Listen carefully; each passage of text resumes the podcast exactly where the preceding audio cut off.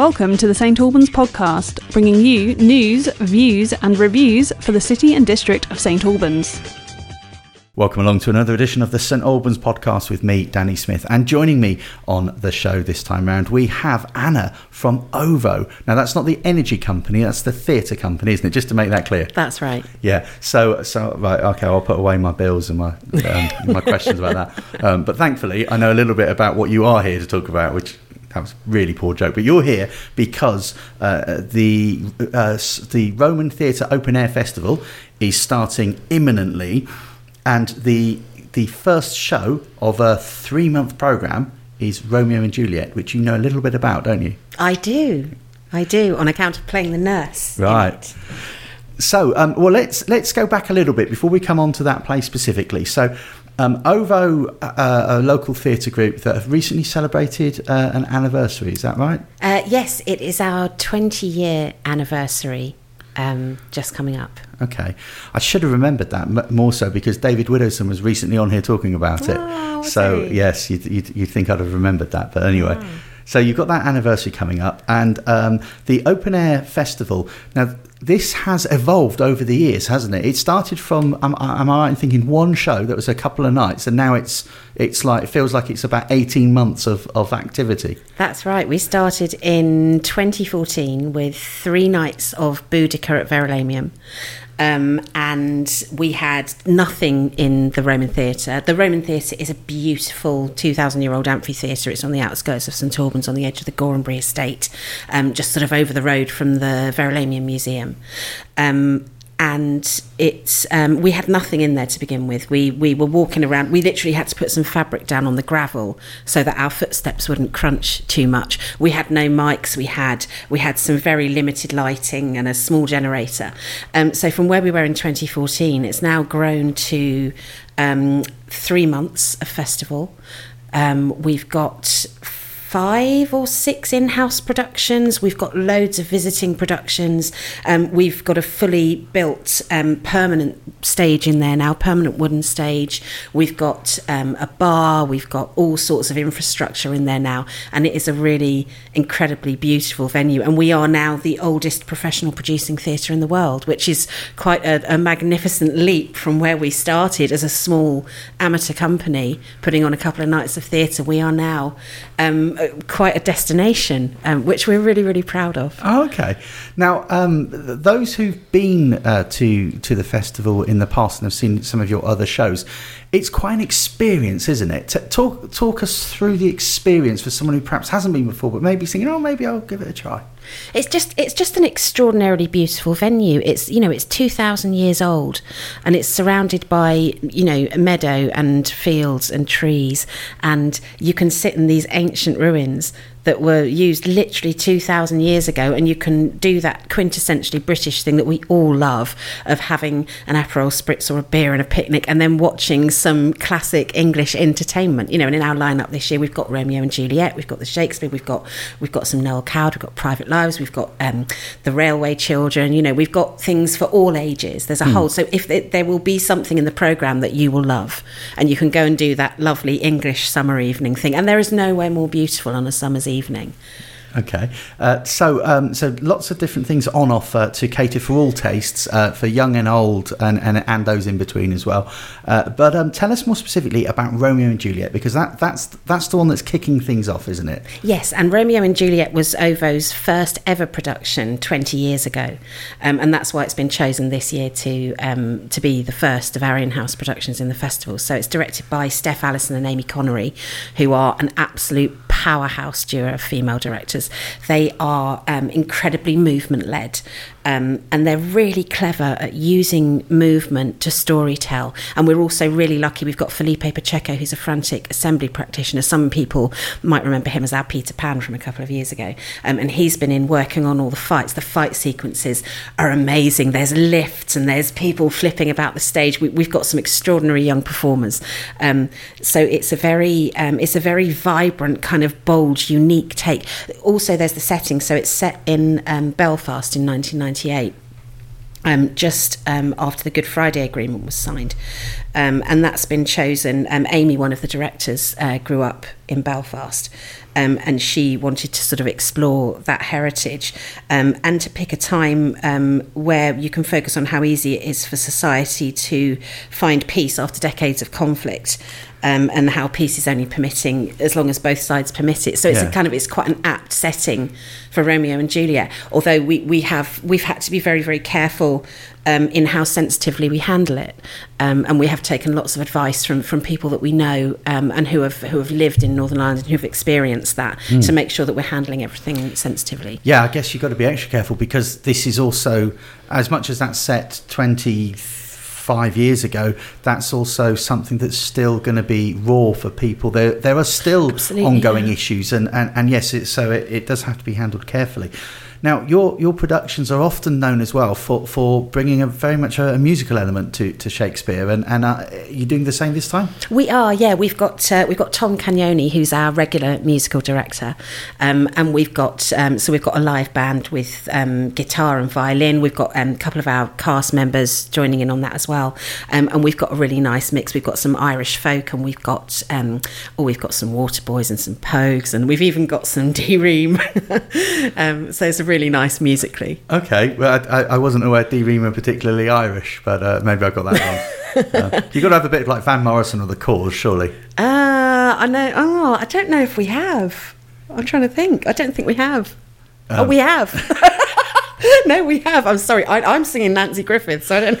Right. no, it does say on here, yeah. Uh, I was trying to mouth that to you then, but I'm really sorry. No, it didn't work. Don't worry. The, the illusion's been well and truly shattered on this show a long time ago.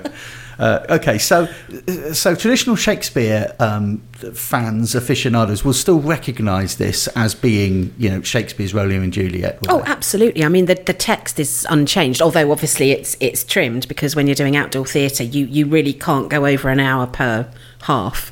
Um, there's a saying in outdoor theatre that you lose um, an ounce of goodwill from the audience for every minute you go past 10 o'clock.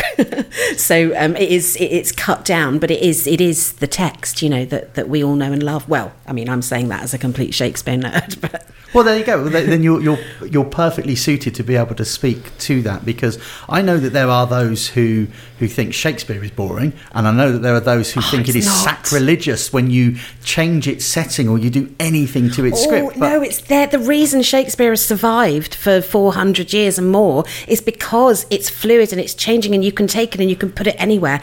And, and it means the same as it did 400 years ago. We're, the same human beings with the same feelings and the same emotions. And you can, the beauty of Shakespeare is you can take it and you can put it anywhere. And the thing about, I mean, this is my third time playing the nurse. And the beautiful thing about Shakespeare is you can return and return and return to it. And there is always something new to mine in the text and a new angle to find. And, and you know, that's, that's what's so wonderful. And that's why it's, it still lives after all this time. Okay. Now, um, if people are thinking, you know what, I've never been to outdoor theatre before, but that Anna sounds like she knows what she's talking about. I'm going to come along. They might have a concern. Yeah, but what if it rains? You know, what if what if know, it's unlikely to snow in in August? Or whenever this is June and July. But nonetheless, um, you know, people might be concerned about like, does it happen throughout all conditions? So we will carry on, whatever the weather. Um, just to give you some context, I mean, I, this is my 11th or 12th Roman Theatre production. Um, I've probably done about 150 performances in the Roman Theatre. Um, and in all of that time, I've only ever had two shows cancelled. One of them was a full electrical storm with torrential rain where it became unsafe because you can't send people in radio mics out on a metal stage it, when there's actual thunder and lightning.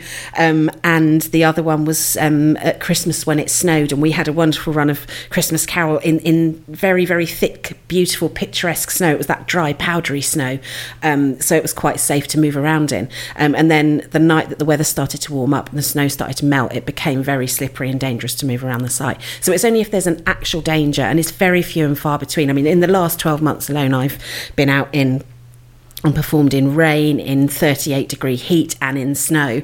And we carry on, you know. What's the worst to perform in for For you, heat, heat. heat. Rain is all right. With rain, you get um, this thing. So once you've accepted that you're wet, you just carry on. You just ex- exist in a state of wetness, and it's fine. You carry on, and you get this this incredible atmosphere in a rainy show because the audience do this.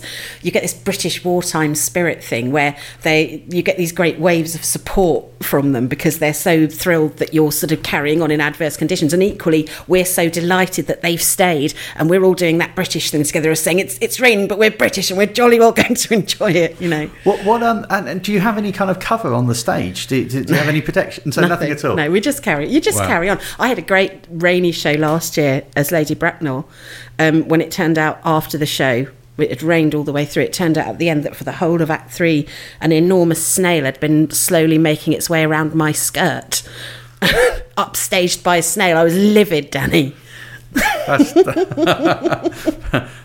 I, can, I won't ask her the fate of the snail, but uh, okay. Well, that sounds pretty horrific. Uh, what What is it like backstage when you're doing outdoor theatre? I mean, do, do you have sort of Portakabins at your dressing rooms, or are you all just hiding behind a bit of um, I don't know, like a big bush or something? Or Well, what? in the, in the old days, originally it was a bush, then it was a then it was a tent, and now um, we have a beautiful performer woodland village that the um, the enchanting Simon Nicholas, who builds all of our sets and stages and designs it all, um, with his band of um, magnificent um, helpers, he's built this. Um, you know those um, wooden chalets. If you go to a Christmas market, they're a Oh, bit like that. So we've got a collection of little wooden chalets in the woods together. Oh, you lot have it's like- changed. no, it's really posh now. We've got our own porter. We do have posh loos now at the Roman Theatre as well. You see, I, I, I, I admired you more so when you had a screen in a bucket. how, how soft. No, that that's. I mean, you know, I, I, I guess because there there are going to be times where you're going to be waiting around off stage for quite a while, and, and then yeah, yeah. So no, I We've even got like electricity and to lights and places to plug things in. Brilliant. Oh, it's so soft, so soft. Anyway, Romeo and Juliet is the is, is the first uh, show from the uh, the Roman Theatre Open Air Festival, and their the performances are they're sort of scattered, aren't they? They're the, the beginning of June, then the beginning of July, and then the end of July, aren't they? Yes, because we're going down to Polesden Lacey as well um, Going in where? Surrey. Polesden Lacey, it's a National Trust place in Surrey, so we're touring a couple of our productions down there as well. But yes, we're in the Roman Theatre for a week at the beginning of June and then a little bit 10th and 11th of July and then back again at the end of July. Okay, yeah. So the dates are, and all the dates, by the way, are in the episode notes uh, right now, and also uh, they're on our website, stalbanspodcast.com. But it's uh, the 5th to the 10th of June, and then 10th to 11th of July, and the 26th to the 29th of July. So you've got three opportunities there to, to see the show. Uh, but if you want to book tickets and find out more, is that all via your website? Uh, yeah, ovo.org.uk. You can find all the info for Romeo and Juliet and indeed all of our other shows. Okay, and the outside ones as well that are coming in. I guess all of that you you can book Yes. and sort out through that website. Yeah, it's all on the website. Okay. The link to that again is in the description of this episode right now. So that's uh, the ovo.org.uk. You can get to that from the show notes and from our website, stalbanspodcast.com.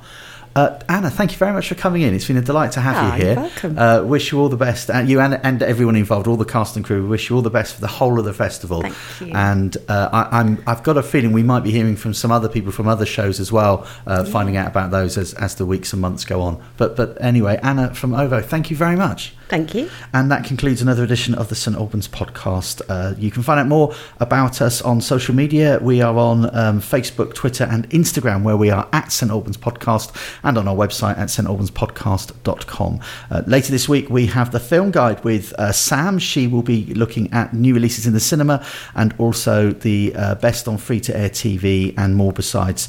Uh, but do find out more about our other shows on the St Albans Podcast Network from our website, stalbanspodcast.com. See ya. Thanks for listening to this edition of the St Albans podcast with Danny Smith.